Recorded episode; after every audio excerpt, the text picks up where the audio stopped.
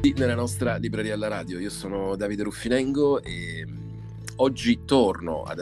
attingere ad un catalogo che stavo guardando i precedenti podcast e sicuramente quello che sto come dire, seguendo di più, ma perché evidentemente il saggiatore sta pubblicando molti libri eh, che mi interessano e soprattutto ha degli autori e delle autrici disponibili poi a raccontarsi in questa libreria virtuale. Oggi parliamo di un argomento molto attuale che però al di là appunto dell'urgenza dell'argomento, nasconde anche un aspetto narrativo che mi va in questo podcast di condividere. E quindi do il benvenuto a Nicola Nurra. Ciao Nicola. Ciao Davide, un saluto a te, alle ascoltatrici e agli ascoltatori. Allora, il titolo è Plasticene, l'epoca che riscrive la nostra storia sulla Terra e ehm, ho fatto questa intro proprio per eh, per partire da questo titolo, ma per approfondire poi un libro molto bello, sorprendente, che però Nicola eh, ci obbliga un po' a partire dal titolo che, come dicevamo nella nostra presentazione astigiana, eh, conferma che c'è un nuovo lessico dietro a questa nuova e drammatica situazione legata alla troppa plastica. Allora, sì, senz'altro questo riprendo un po' le parole di un, un, famoso, famosissimo climatologo di fama mondiale, che è Johan Rockstrom, il quale diceva, secondo il quale questa nostra epoca, l'epoca in cui noi viviamo adesso, che è l'Olocene, che da un punto di vista geologico è l'epoca corretta, in realtà è terminata. Cioè viviamo in una sorta di eh, instabilità climatica che è del tutto nuova e che alcuni provato a risoprannominare antropocene.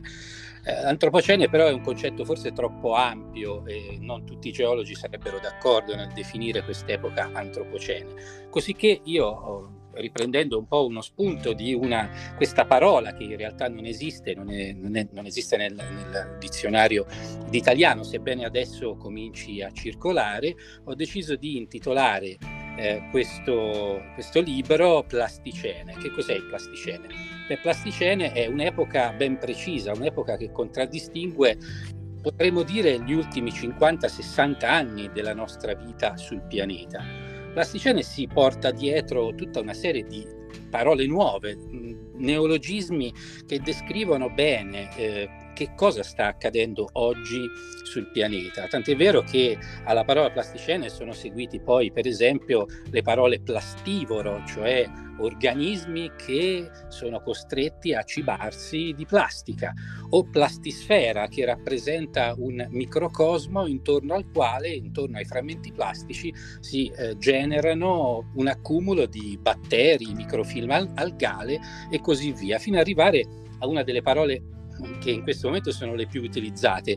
tipo microlitter, cioè questa microspazzatura che noi troviamo abbondante negli ambienti marini. Eh, il Pasticene è un po' un'epoca che eh, un futuro archeologo, eh, in un futuro speriamo lontanissimo, potrà individuare tra i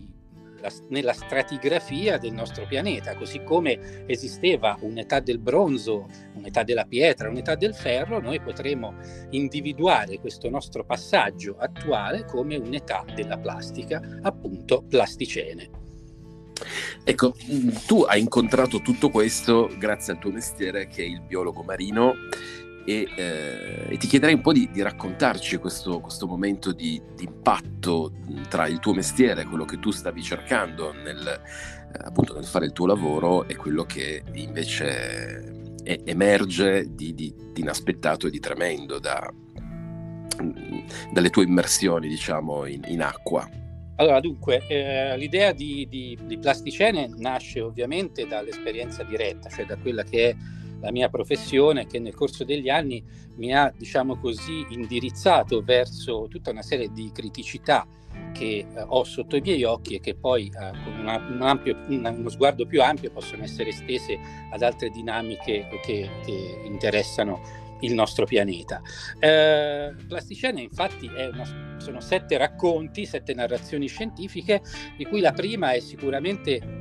diciamo così, la prima da cui ho preso spunto è proprio l'esperienza diretta del lavoro che svolgo. Oramai da circa 12 anni eh, con i colleghi dell'Università di Torino e della cooperativa Pelagosfera della quale faccio parte, ci dirigiamo verso il basso Mar Ligure a raccogliere, campionare e a monitorare la colonna d'acqua, in particolare ci occupiamo di zooplancton, cioè di quella frazione, di quella categoria ecologica degli organismi marini che sta alla base delle reti trofiche, quelle che un tempo si chiamavano, diciamo così, la catena alimentare.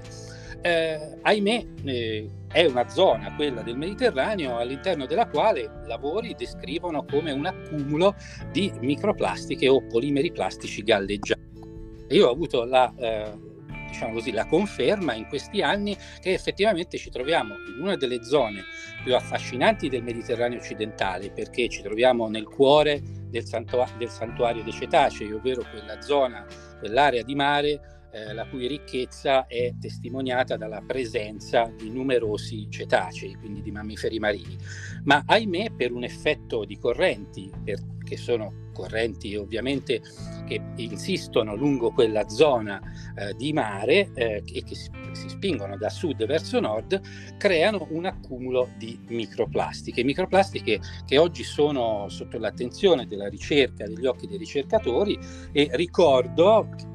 perché fa sempre bene ricordarlo, che sono frammenti di dimensioni estremamente piccole. Stiamo parlando di frammenti di polimeri plastici che sono al di sotto del mezzo millimetro, eh, per cui sono frammenti che possono essere raccolti in ambiente marino solo attraverso l'utilizzo di reti specifiche e in particolare le reti che utilizziamo per raccogliere lo zooplancton non lo sono e quindi ci ritroviamo durante i monitoraggi che noi eh, stagionalmente conduciamo in quella zona del Mediterraneo a raccogliere, ahimè, anche molti frammenti di microplastiche. Visto che hai citato il Mar Mediterraneo, un, um, un aspetto che mi ha affascinato in, durante la presentazione è come uh, hai descritto le peculiarità che rendono il Mediterraneo un mare unico. Eh, certamente il Mar Mediterraneo è un mare unico, è talmente un mare unico che dà vita estendendosi praticamente latitudinalmente e longitudinalmente nell'area temperata del pianeta, dà eh, vita a un vero e proprio eh, biotopo, cioè il biotopo mediterraneo, ovvero eh, quello che può essere accomunato a quello che noi tutti conosciamo come essere il clima mediterraneo. Quindi il Mediterraneo ha delle unicità sia a livello diciamo, climatico, ma anche a livello biologico e chimico-fisico delle acque eh, esistono frammenti di Mediterraneo in giro per il pianeta, ma sicuramente non estesi, ma concentrati in piccolissime porzioni di costa, eh, di coste oceaniche. Un esempio potrebbero essere le coste del Cile, piuttosto che una parte, piccola parte della, della California eh, americana, o eh, per esempio un piccolo tratto della costa sudafricana. Il Mediterraneo questa, ha questa grande unicità, cioè è un mare adiacente, un mare a contatto con un oceano, l'Oceano Atlantico, eh, dal quale è separato estrem- eh, da, un, da, un, sottile praticamente diaframma di eh, contatto che è evidentemente lo stretto di Gibilterra. E dal 1869 eh, anche dal canale di Suez che costituisce questa cicatrice potremmo dire blu che però mette in contatto due mari estremamente diversi tra loro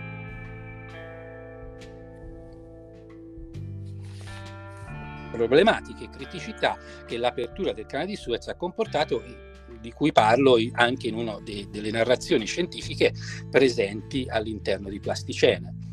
Quindi il Mediterraneo è uno scrigno di biodiversità proprio per le caratteristiche evolutive eh, che lo hanno eh, diciamo, portato oggi ad essere un mare eh, temperato, come dicevo, quindi con delle temperature che non sono mai né troppo calde né troppo rigide. Il problema è che oggi eh, le attività antropiche stanno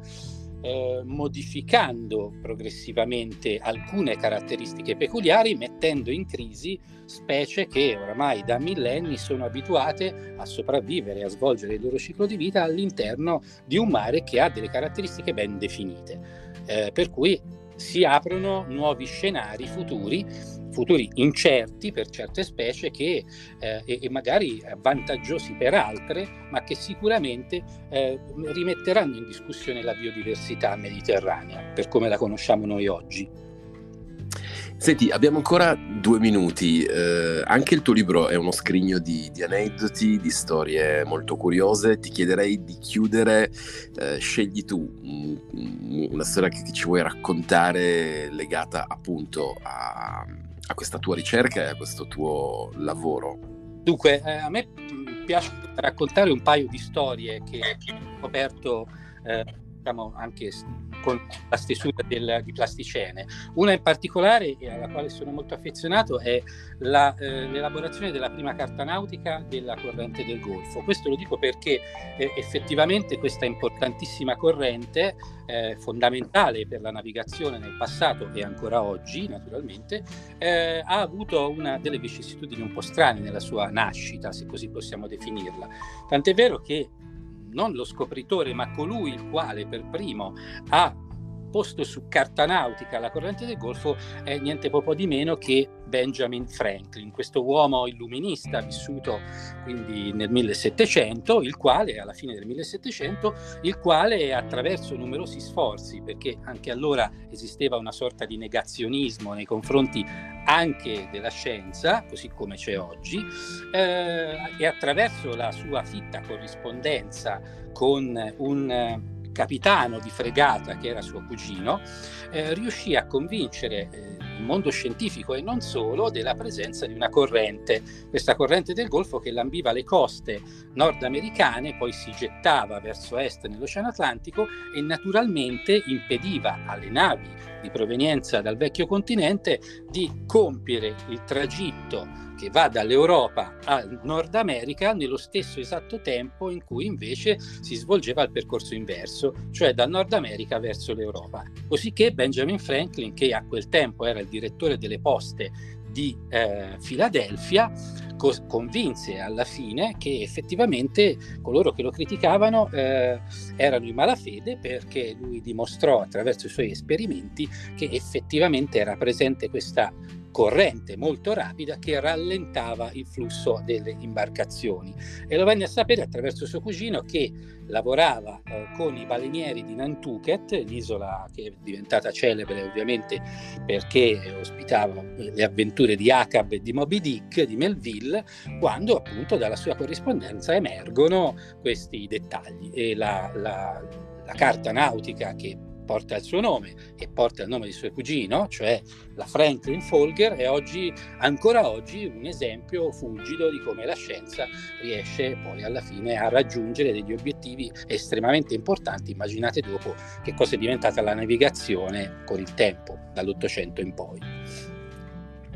Bene, ti ascoltavo rapito perché ci tengo appunto a sottolineare che davvero questo, questo libro si legge come un, un, viaggio, tanti piccoli viaggi e, e, quindi grazie a Nicola Nurra, io ricordo il titolo pubblicato dal saggiatore, si intitola Plasticene, l'epoca che riscrive la nostra storia sulla Terra. Grazie a Nicola Nurra, un abbraccio. Grazie a te Davide e a tutte le ascoltatrici e ascoltatori. Ciao.